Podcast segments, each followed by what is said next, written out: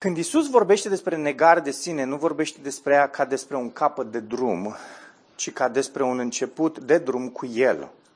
Despre o, o nouă identitate cu dorințe noi. Probabil că unul dintre oamenii care au uh, gustat plăcerea cel mai intens în, uh, în paginile Scripturii și nu doar în paginile Scripturii, poate unul dintre oamenii care au gustat uh, plăcerea cel mai intens în, în toată istoria este Solomon. Uh, este incredibil ce a putut să experimenteze omul acesta care a vrut să descopere Uh, aspecte legate de înțelepciune și când mă refer la înțelepciune, nu mă refer la înțelepciune duhovnicească, mă, mă refer la înțelepciunea lumii, a vrut să, să vadă aspecte ale științei, da? înainte ca știința, ca, poate ca domeniu să existe, Solomon deja făcea știință și și-a băgat uh, mâna să înțeleagă lucrurile acestea.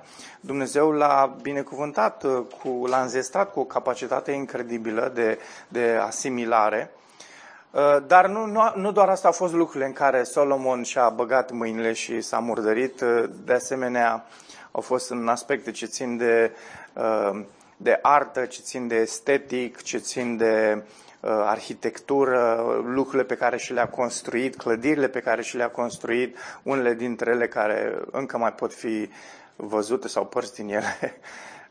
și, bineînțeles, apoi tot ce a însemnat viața imorală. Uh, tot ce, tot ce ochiul lui a văzut și l-a dorit și l-a experimentat și uh, știți foarte bine cât de mult s-a mărit numărul concubinelor și al nevestelor lui.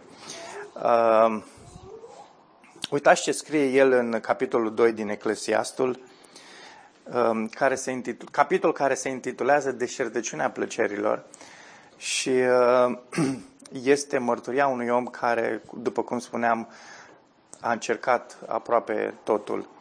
Uh, nu știu dacă pe vremea aia exista marihuana sau Netflix sau asta, dar cu siguranță că uh, și-a băgat absolut nasul în, în, în absolut orice fel de substanțe și în, uh, în orice. Uitați ce zice el. Am zis atunci inimii mele, foarte interesant, o discuție la nivel interior, Zice, voi încerca veselia să văd dacă este bună. Și când se referă la veselie, se referă la distracție, la entertainment, să văd, să văd dacă e bine să râzi, să te amuzi. Dar iată că și aceasta este deșertăciune, veselia. Am zis despre râs, este o nebunie, iar despre veselie ce folos are? Am hotărât în inima mea să-mi încerc trupul cu vin, timp în care inima mea mă va conduce cu înțelepciune și să îmbrățișez astfel nebunia, până voi înțelege ce este bine să facă fiii oamenilor sub cer în puținele zile ale vieții lor. Mi-am lărgit lucrările, mi-am construit case, mi-am sădit vii, mi-am amenajat grădini, parcuri, da? Cam ce facem noi în fiecare săptămână? Ne amenajăm parcuri, grădini. Da? Dar eh, noi, dacă le amenajăm, le amenajăm pe ale statului. El și le amenaja pe ale lui. Am plantat în ele pom cu tot felul de roade mi-am făcut iazuri cu apă. Doamne, ce-mi doresc și eu să-mi fac un iaz cu apă, dar uite, el și-a făcut un iaz cu apă pentru a uda mulțimea pomilor ce au răsărit. Mi-am cumpărat sclavi și sclave, am avut sclavi născuți în casă, am avut turme, vite, oi, am avut mai multe dobitoace decât toți cei ce fusese înainte de mine la Ierusalim. Și că toți care au existat înaintea mea, niciunul dintre ei nu au avut cirezile și ce am avut eu, niciunul dintre ei. Mi-am strâns argint și aur, bogății împărătești, împărătești și provincii, mi-am adus cântăreți, cântărețe și de cântărețe și mi-am luat ceea ce le plăcea cel mai mult bărbaților și anume unul sau mai multe femei.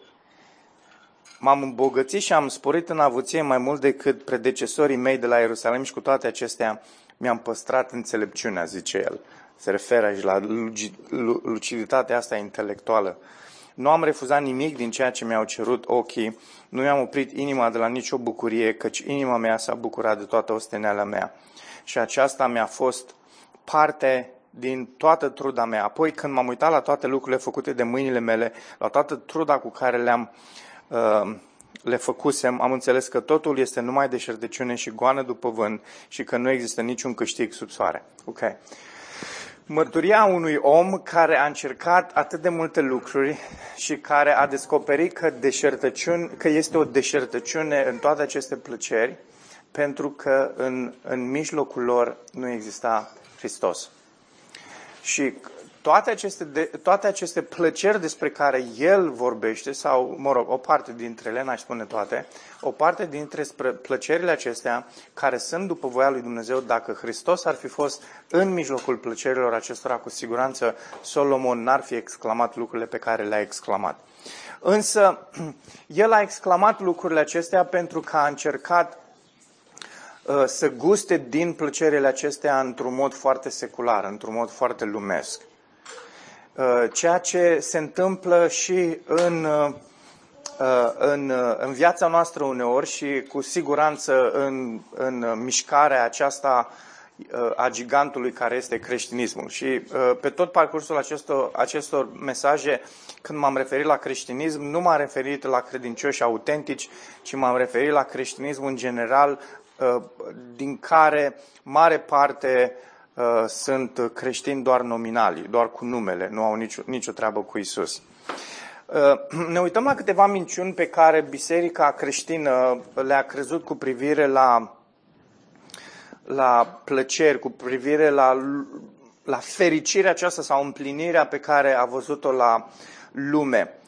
Uh, probabil că analiza aceasta sau orice fel de analiză ar fi una subiectivă, Asta pentru că nimeni nu deține toate datele posibile cu privire la detaliile acestea, însă e clar că lumea seculară a influențat foarte mult biserica creștină, um, într-un fel neîmplinind porunca pe care Pavel sau Isus a rostit-o de pe buzele lui Pavel, nu vă, conf- nu vă conformați lumii acesteia.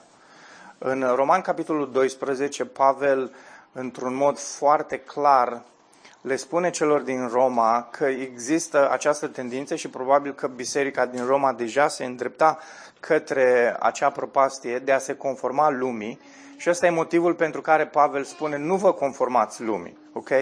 Acum, în zilele noastre, probabil că această conformare cu imaginea lumii este total diferită sau în mare este diferită față de ce însemna pentru biserica din Roma, însă porunca aceasta sau uh, acest strigăt disperat al lui Pavel către biserică să nu se conformeze lumii a rămas încă valabil.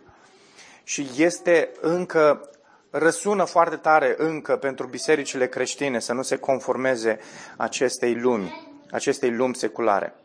Nu am greșit dacă am gândit că una dintre conformările principale la care se referea Pavel direct este cea la nivel uh, filozofic sau ideologic și anume această perspectivă asupra lumii sau worldview.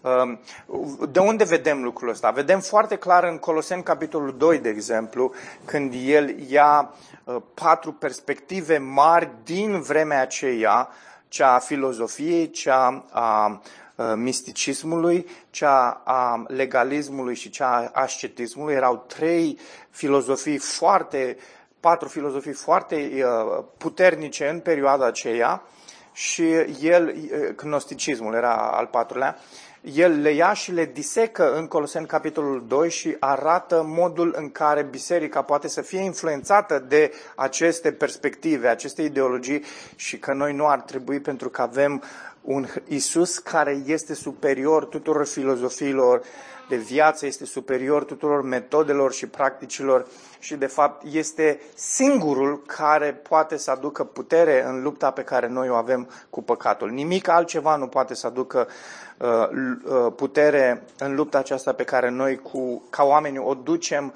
împotriva problemei noastre numărul unu, care este păcatul.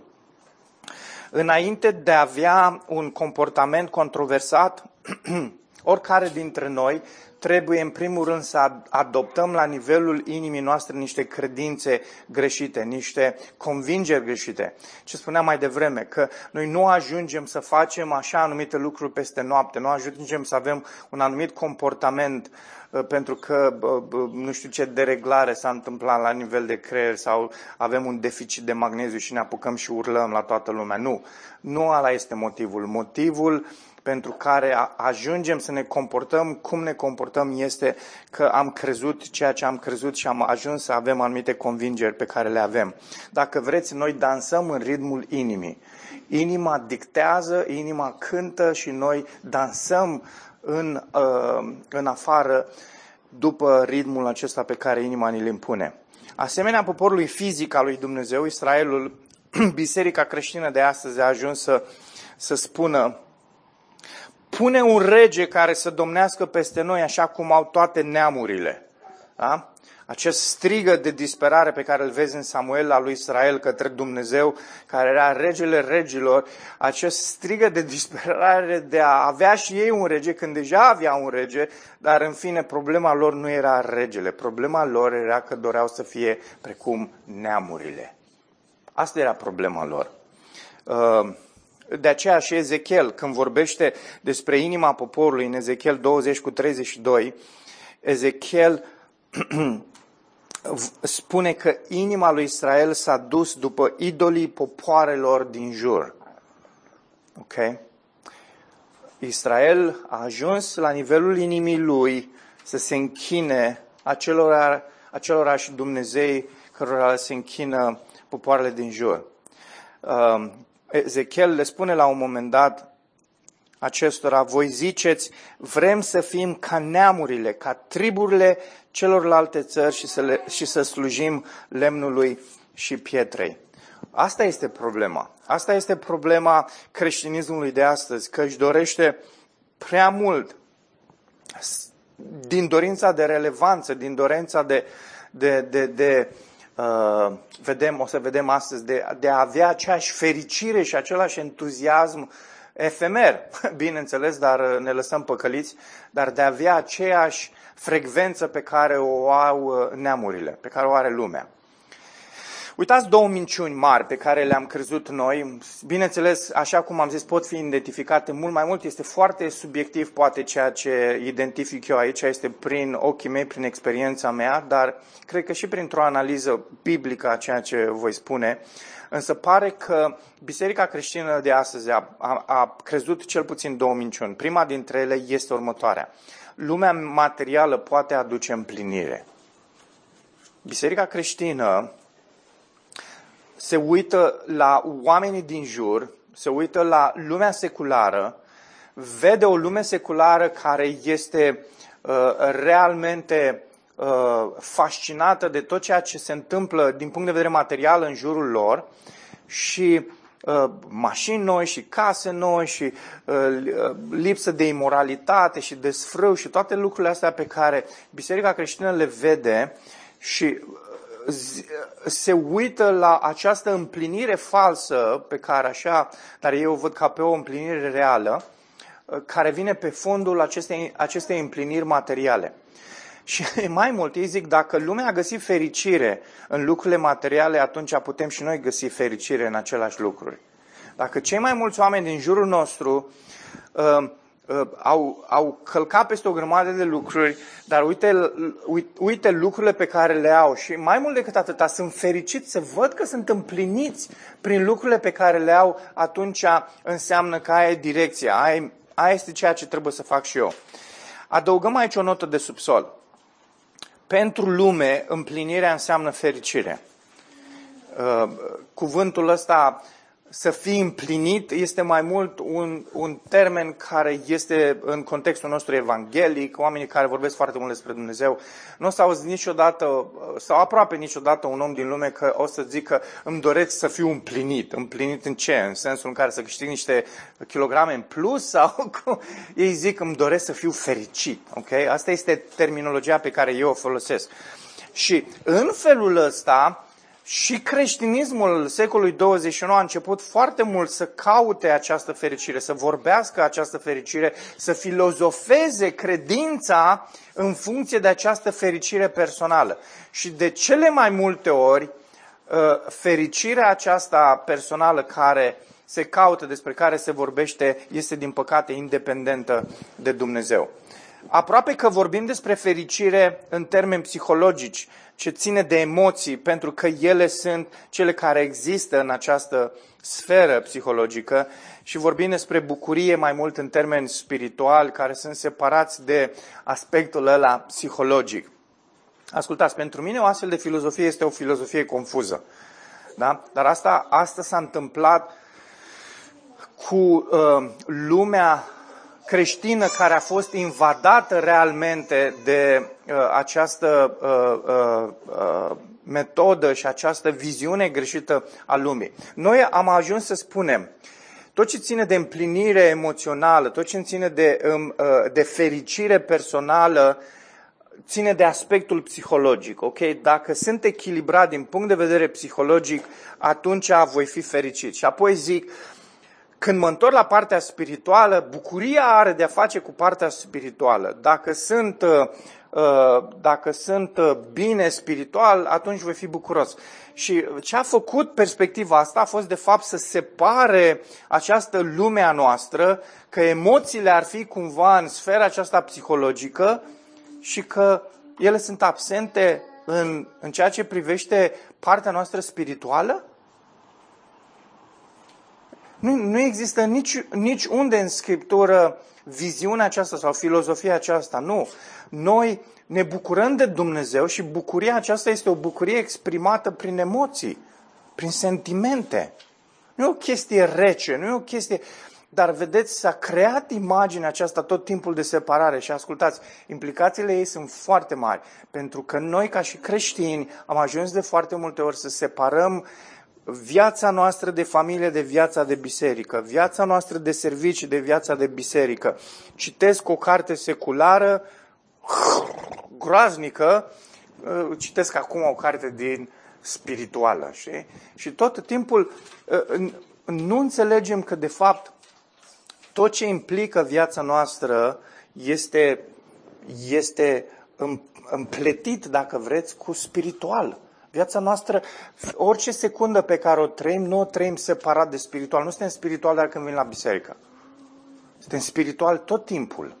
Când dau cu mătura, când șterg un geam, când spăl un vas, eu trebuie să fiu spiritual când fac lucrul ăsta. De ce?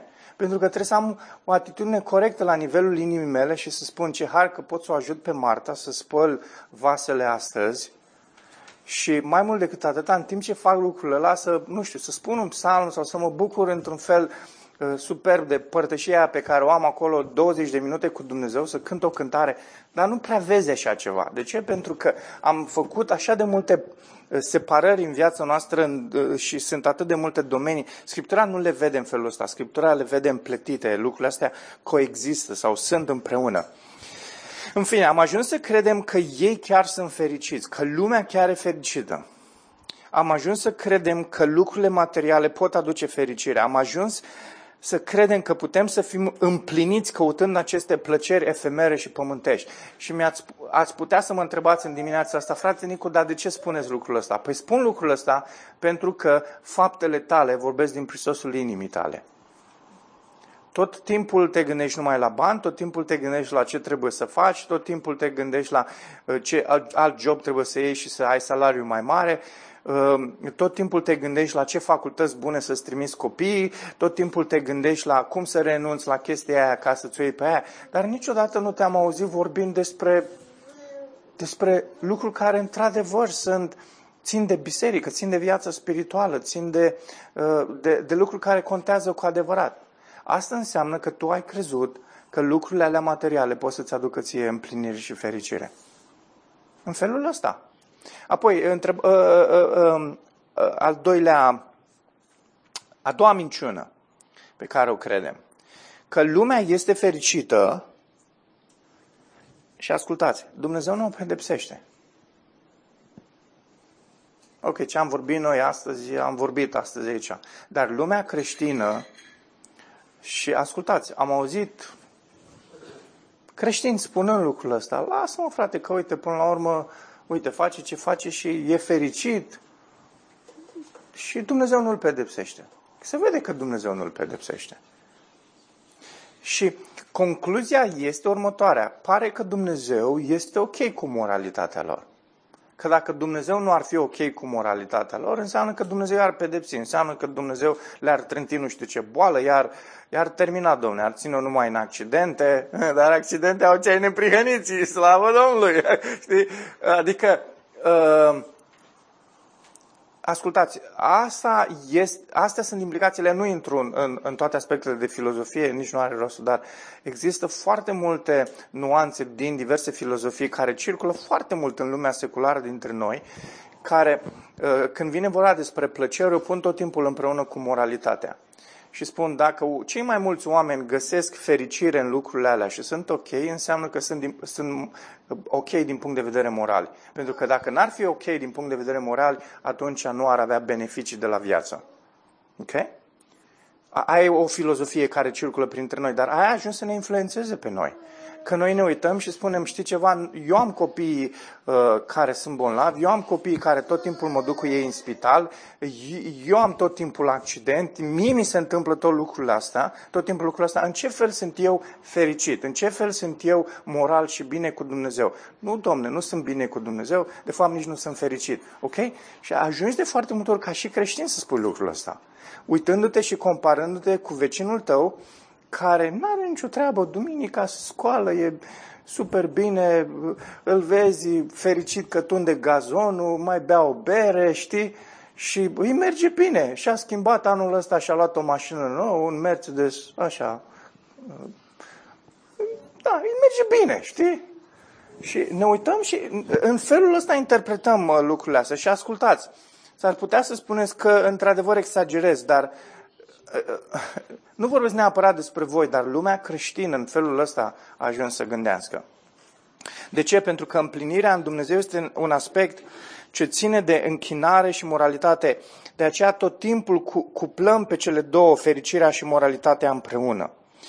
Uitați-vă în Psalmul 37, e foarte interesant că uh, stăteam și mă gândeam la toate aspectele acestea, mă gândeam cum să articulez minciunile astea pentru mesajul ăsta de dimineață și uh, am ajuns la Psalmul 37 să-l citesc din nou. Este un psalm pe care noi ca familie îl uh, îndrăgim destul de mult.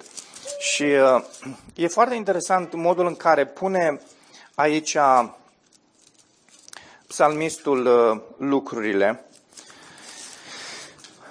Psalmul 37, nu Isaia 37, acolo e altceva. Zice, nu te mânia din pricina celor răi și nu invidia pe cei ce săvârșesc răul. Nu te mânia împotriva cui.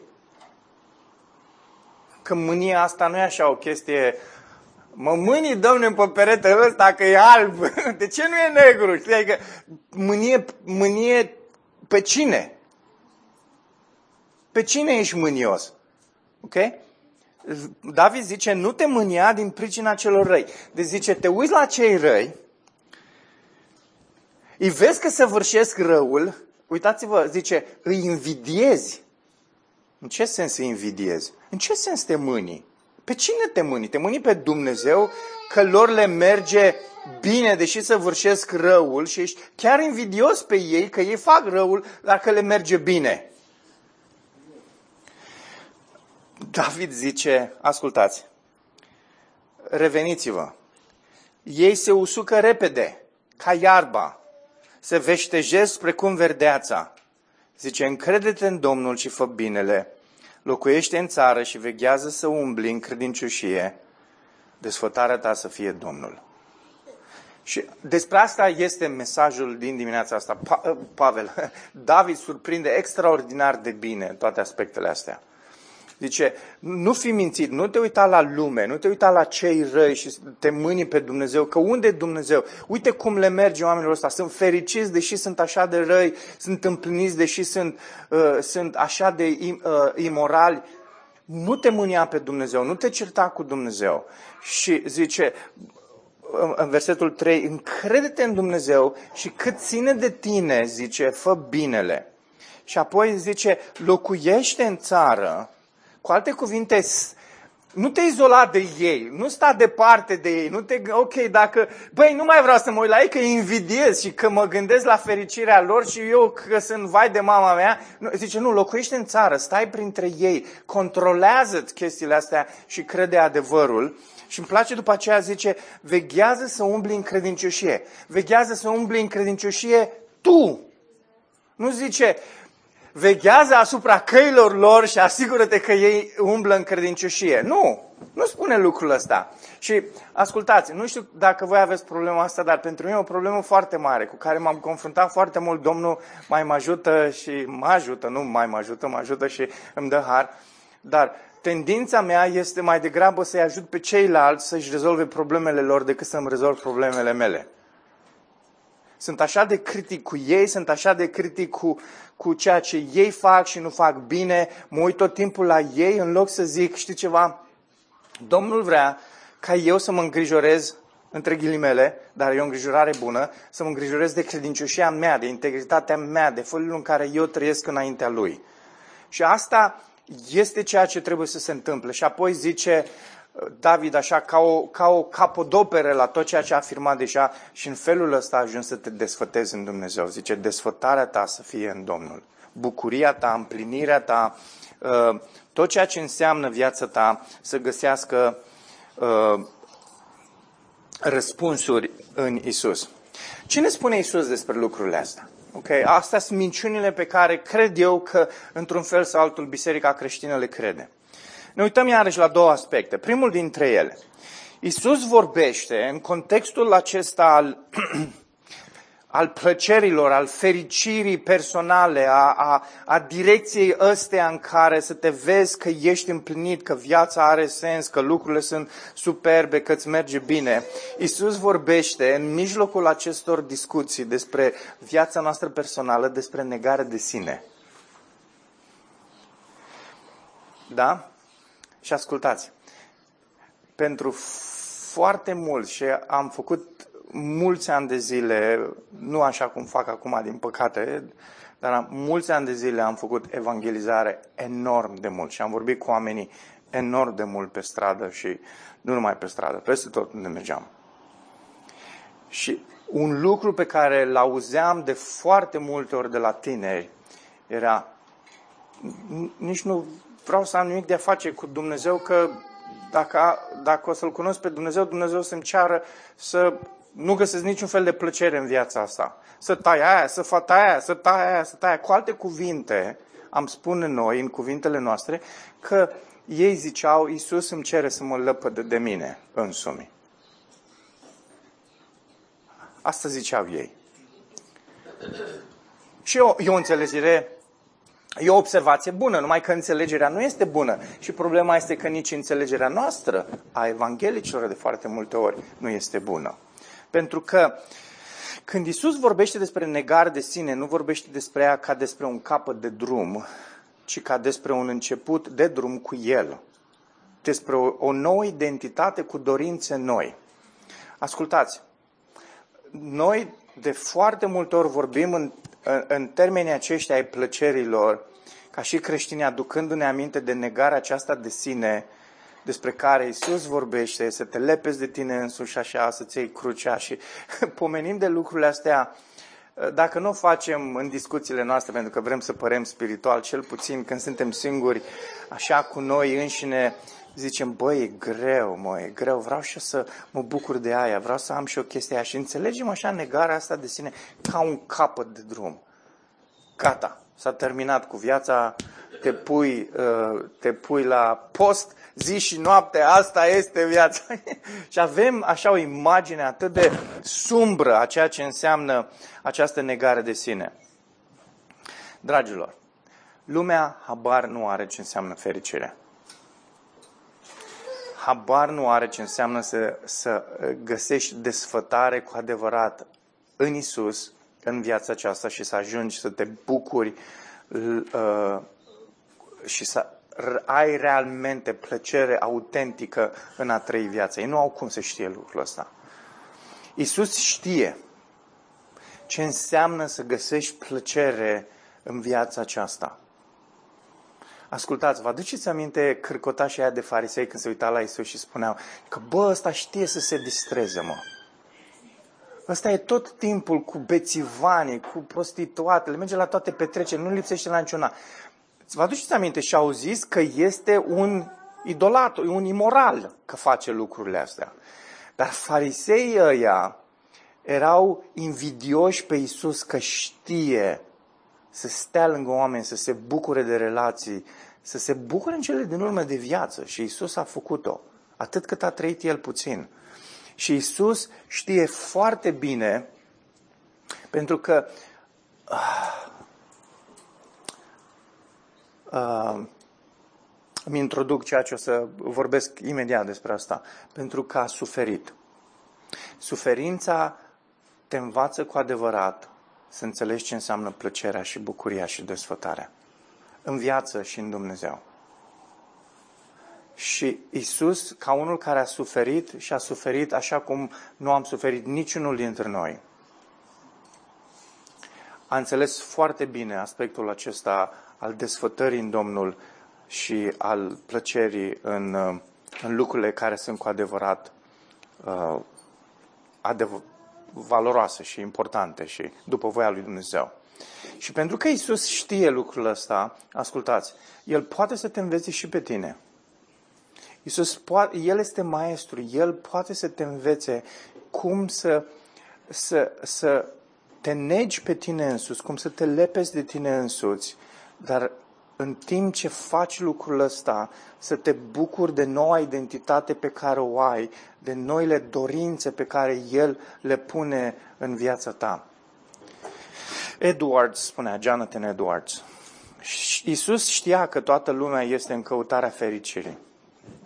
El i-a, direc- el i-a direcționat pe adevărata cale către ea și le-a spus că înainte de a fi binecuvântați și fericiți, trebuie să devină.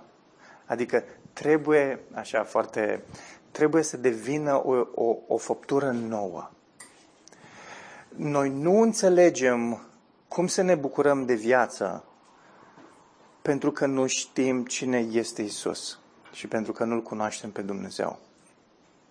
În momentul în care îl cunoști pe Dumnezeu și devii o, devii o făptură nouă, se schimbă credința și dorințele inimii, atunci vei ști cum să te bucuri de viață. Înțelegeți ce vreau să spun aici? Noi, omul nu poate să înțeleagă viața și nu are cum să se bucure de viață dacă nu înțelege viața fără a fi convertit și fără a avea o relație cu Isus. Sunteți de acord cu mine? Oamenii din jurul nostru nu știu ce înseamnă viața nu au cum, pentru că cel care definește viața și cel care înțelege viața este Dumnezeu. Și mă refer aici la modul de a o interpreta, nu așa că știu să respir și asta. Nu, medicii știu foarte bine lucrul ăsta, știința știe foarte bine lucrul ăsta, dar vorbim despre modul de a interpreta viața. Isus știe să facă lucrul ăsta și Isus poate să te învețe și pe tine, dar trebuie să-L cunoști pe El. Uitați cum pune Isus problema. Uitați-vă în Marc 8 cu 36 uh, el apare și în, uh, în alte evanghelii. Am ales Marcu.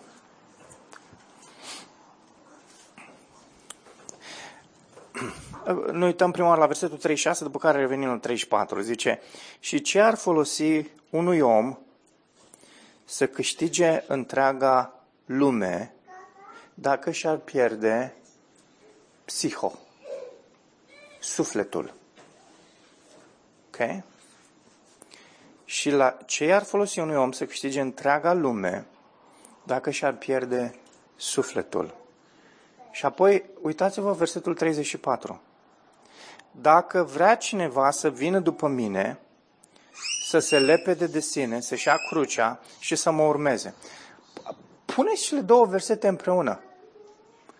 Dacă, dacă cineva vrea să nu își piardă sufletul și vrea să se bucure cu adevărat de lumea aceasta și implicit de Dumnezeu, singurul lucru, singurul mod prin care o poate face este primul pas să se lepede de sine.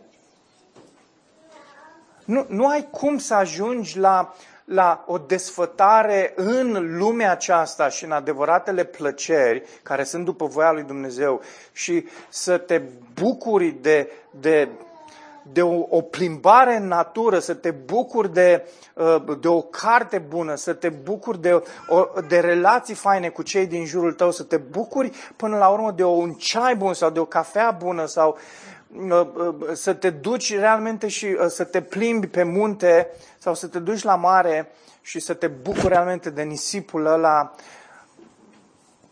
La noi e apa cam murdară, dar în alte părți, în Malta și asta e apa mai curată.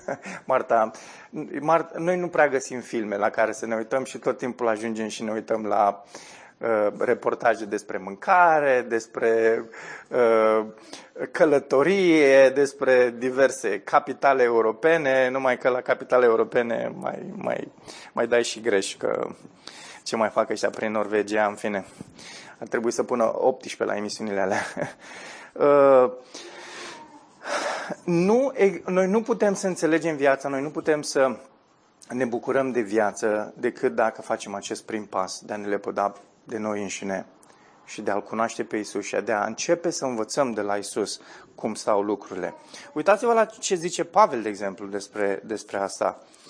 În Filipeni, capitolul 3,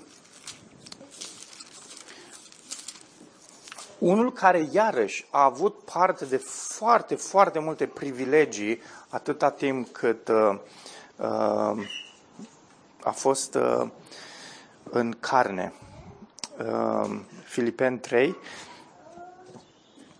de la versetul 7.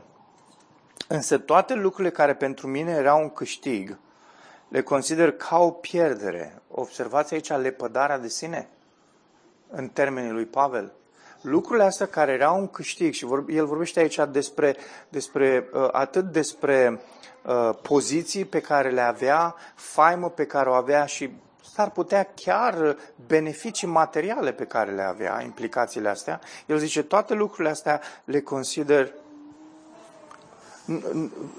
le consider realmente uh, uh, un gunoi, spune el puțin mai încolo. De ce? Pentru că m-am lepădat de mine însumi. Uitați-vă. Mai mult decât atâta, le consider pe toate o pierdere față de valoarea deosebită a cunoașterii lui Hristos, Domnul nostru, Domnul meu, datorită căruia am suferit pierderea tuturor lucrurilor și datorită căruia le consider gunoaie, aici era, pentru a-L câștiga pe Hristos. Ok? Deci el zice, toate lucrurile astea față de care lumea ar rezona într-un mod incredibil, ar zice, wow, cum să renunți la lucrurile astea, cum să renunți la nu știu ce grade, cum să nu renunți la nu știu ce educație, cum să nu renunți la nu știu ce bani, cum să renunți la nu știu ce afaceri, cum să renunți la lucrurile astea materiale. Pavel zice, lucrurile astea pentru mine sunt un gunoi când le pun, când le pun în, în contrast cu această cunoaștere a lui Isus și cu descoperirea lui Isus. Dar Pavel face lucrul ăsta pentru că în timp ce este în procesul acesta, el se lapădă de el însuși, se lapădă de dorințele lui, se lapădă de, de, de toate lucrurile astea. Și în felul acesta el a ajuns cu adevărat să se desfăteze în viață și să se desfăteze în Isus. Apoi, al doilea aspect. Isus vorbește despre o împlinire, despre bucurie, despre fericire, despre desfătare în el chiar și în mijlocul necazului desfătarea aceasta în lumea asta poate să fie doar când îl cunoști pe Isus, doar în El și de cele mai multe ori este în, în, în mijlocul necazului. Nu uitați, necazul face plăcerea și bucuria mai autentică.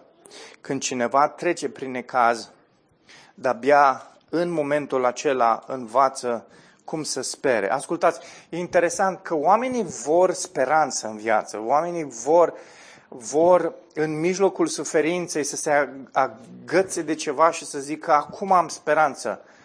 Și Biblia zice, da, suferința aia aia produce în cele din urmă suferin, uh, produce speranță. Și ei zic, nu, nu, nu, nu înțelegi, eu vreau speranță, nu vreau suferință. Și zici, da, Scriptura zice că în mijlocul suferinței și necazului începi cu adevărat să speri. Nu, nu, nu înțelegi. Ba da, înțeleg ce zici. Ai nevoie de suferință. Între ghilimele ai nevoie, dar într-un fel Biblia în felul ăsta descrie. Uitați-vă în, în, în Roman, capitolul 5, foarte interesant. Săptămâna asta ne-am întâlnit cu, cu o fată pentru consiliere și chiar ăsta a fost unul dintre pasajele pe care l-am studiat împreună cu ea. În versetul 3 zice, dar nu numai atât, ci ne bucurăm și în necazuri, știind că necazul produce răbdare, răbdarea produce caracter matur, caracterul matur produce ce? Speranță. Și zice Pavel, speranța asta nu desnădăjduiește sau nu înșală. Ok? Foarte interesant. Vrei speranță? Vrei să fii un om matur? Și când se referă la asta, se referă la un om echilibrat, care înțelege bine viața, care și ascultați, nu poți să te bucuri de viață dacă nu ești un astfel de om echilibrat, care înțelege bine termenii vieții. Și uh, Pavel zice, uh, modul prin care poți să ajungi în punctul ăla este dacă, dacă înțelegi suferința și treci prin suferință. În Ioan, capitolul 15, Iisus adresează uh, încă o dată aspectul acesta al bucuriei și al desfătării în el, când uh, în prima parte, când vorbește despre viță și mlădițe, uitați-vă în versetul 11, capitolul 15, zice, V-am spus aceste lucruri pentru ca bucuria mea să fie în voi, iar bucuria voastră să fie deplină. Și apoi, ă, când se roagă în Ioan 17, ă, puțin mai încolo, o pagină mai încolo, în versetul 13, același Iisus zice, Acum însă eu vin la tine și spun aceste lucruri pentru, pentru că sunt încă în lume, pentru ca să aibă în ei bucuria mea de plină. Dragilor, Iisus vrea pentru copiii Lui să aibă o bucurie de plină în viața asta. Va fi o, o, o, o bucurie de plină cu siguranță în, în lumea care va veni. Natura acelei bucurii nici măcar nu o putem înțelege acum. Dar în viața asta, în momentele astea pe care le trăim aici, în mijlocul necazurilor pe care le avem, Iisus zice, puteți avea o bucurie de plină pentru lumea asta, așa cum trebuia să fie pentru lumea asta de acum, puteți avea o, o bucurie, o împlinire, o desfătare, o fericire pe care lumea nu poate înțelege, dar pe care voi o puteți experimenta. Când Isus spune, urmează-mă, ascultați, El nu spune, uh, uh, urmează-mă și totul se va sfârși pentru tine, nu o să te mai bucuri de viață, trebuie să te negi de, de tine însuși, doar lepădare, lepădare, lepădare, lepădare, izolare. Nu? Iisus nu zice lucrul ăsta. Ascultați, e foarte frumos că unele dintre, unele dintre pildele pe care Iisus le folosește, vă aduceți aminte cu, cu nenea la care găsește o comoară într-o, într-o țărână și după aceea se duce și vinde uh, totul ca să se ducă și să cumpere bucata aia de țărână. Și foarte interesant cum descrie Iisus acolo, că nu mai putea de bucurie că a făcut lucrul ăla. Ok? Apoi, Iisus de fiecare dată când vorbește despre uh, momentul în care cineva se întoarce la Iisus, ok, o oaie vine acasă, o oaie este găsită, uh, un, o monedă este găsită, tot timpul vorbește în termenii bucuriei, entuziasmului, desfătării. Când Isus zice urmează-mă, nu zice gata, să știi, s-a dus, o să fie mănăstire, la revedere pentru tine. Nu, ci este începutul unei vieți cu adevărate caracterizată de o bucurie pe care lumea nu poate înțelege, care este una profundă, care este una echilibrată, care e una caracterizată de speranță, care e una caracterizată de uh, autenticitate. Isus nu ne poruncește să anihilăm plăcerile astea care sunt autentice, însă, nu ne la, uh, însă El nu ne lasă să ne lăsăm să duși. El nu vrea să ne lăsăm așa de ușor de seduși de toate tinichelele astea. Uh, sunt multe plăceri pe care Dumnezeu le-a, le-a hotărât ca noi, pentru noi ca și oameni să le avem. Ce poate fi mai frumos decât uh, în momentul în care uh, un, un frate și o soră se căsătoresc și au familie, să se iubească unul pe altul, să se ducă să se plimbe unul cu altul, să se ducă să mănânce o amandină unul cu altul, dacă le place cafea, să se oprească să bea câte o cafea, să se ajute unul pe altul, să se slujească unul pe altul. Când pe el îl doare spatele de nu mai poate, ea să-i lege și retule, să-i pună ciorapii, să slujească în felul ăsta. Și ascultați, asta e plăcere. Nici nu intru în mai multe detalii, aș putea să o fac, dar știți foarte bine că plăcerile sunt mai mult decât atâta. Și în relațiile noastre pe care le avem unii cu alții, sunt atât de multe plăceri pe care Dumnezeu le-a lăsat să fie parte a experiențelor astea în, dintre noi interumane, care sunt plăceri autentice și ele pot fi cu adevărat plăceri autentice doar în momentul în care îl cunoști pe Isus, în care te-ai, uh, te-ai lepădat de tine însuți, te-ai predat lui și ai zis, de-abia acum încep să trăiesc viața așa cum trebuie ea trăită. Da, da. Acesta e motivul pentru care îmbrățișăm negarea asta de sine în viața asta. Pentru că știm că atunci când vom muri față de noi înșine, de-abia în momentul ăla vom ajunge să trăim din abundență. Pe deplin. Și uh, ascultați, promisiunea asta, mă repet, nu este doar pentru lumea asta de dincolo. E pentru viața de acum. Când Isus ne spune că ne va da viață din abundență, nu zice viață din abundență în momentul în care s-a terminat și te-ai dus dincolo. Nu, viață din abundență acum, din momentul ăsta cu El. Bineînțeles că nu se compară cu ceea ce vom avea în veșnicie. Nu ai cum să compari. Dar se poate trăi într-un mod profund și într-un mod în care să fie desfătat de Isus în viața aceasta și de lucrurile pe care El ți le dă. Când Isus ne schimbă, învățăm în mintea noastră, învățăm în inima noastră, învățăm în interiorul nostru și apoi se reflectă în afara noastră să ne desfătăm în lucrurile care au cu adevărat valoare. Ok? Care, care ar fi niște întrebări pentru noi astăzi, după mesajul ăsta? Ești invidios că cei din jur, din lume, sunt fericiți? Ești invidios pe lucrurile pe care ei le au, ți le-ai cam dorit și tu? Stai calm. Nu așa arată o viață împlinită. Ok? Nu așa arată o viață care cu adevărat găsește desfătare în viața asta și în lucrurile care contează. Apoi, a doua întrebare. Crezi că mai ai nevoie de câteva lucruri sau relații sau relații ca să ajungi fericit? ai parțial dreptate. Ai nevoie de Isus. ai nevoie să-L cunoști mai mult pe Isus, ai nevoie să, să stai mai aproape de El și în felul acesta să fii cu adevărat împlinit și fericit. Ți-e teamă să te lepezi de tine și să-L urmezi pe Isus?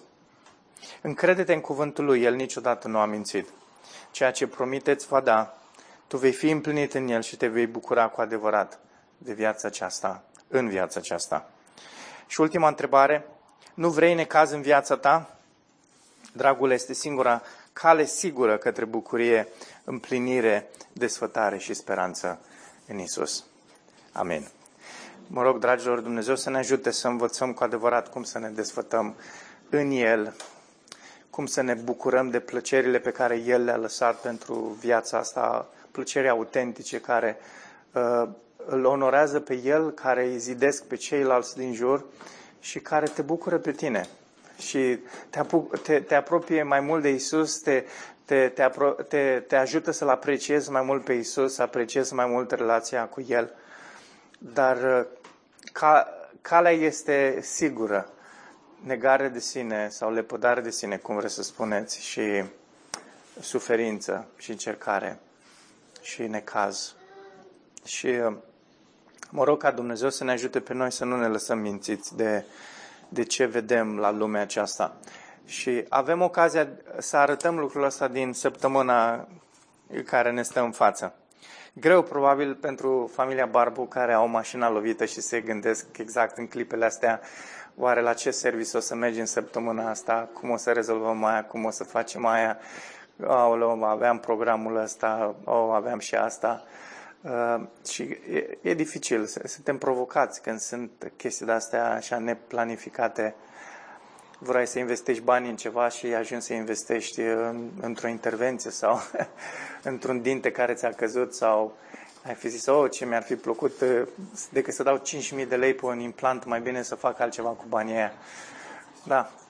Uh, da, mi-aduc aminte anul trecut când uh, am ajuns accidental, uh, nu, ca așa a vrut Domnul, la MetLife și am lăsat uh, banii așa pe, pe nu, că am dat cu car, am plătit cu telefonul, da, aveam ceas atunci, dar e greu, se rupe ceva din tine când zice, a, banii ăștia și vrut să fac altceva cu ei, dar a fost o suferință bună, a fost o încercare bună pentru noi.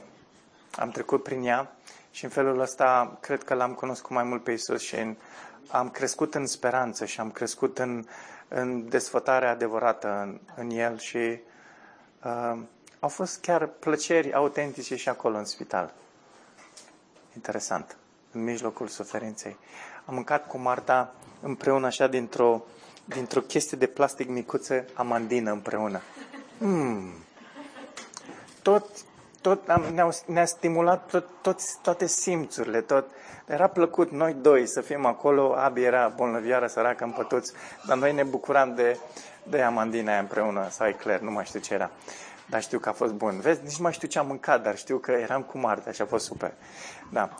Uh, dragilor, despre, despre lucrurile astea uh, am discutat săptămânile astea și să reținem că Hristos și atâta e îndeajuns îndeajuns pentru, pentru a cunoaște adevărul, pentru a fi sfințiți, pentru a, cre- pentru a fi mântuiți și pentru a ne oferi desfătare pentru lumea aceasta. Amin? Domnul să ne ajute viața noastră să fie doar despre Hristos și atâta. Ok? Hai să ne rugăm.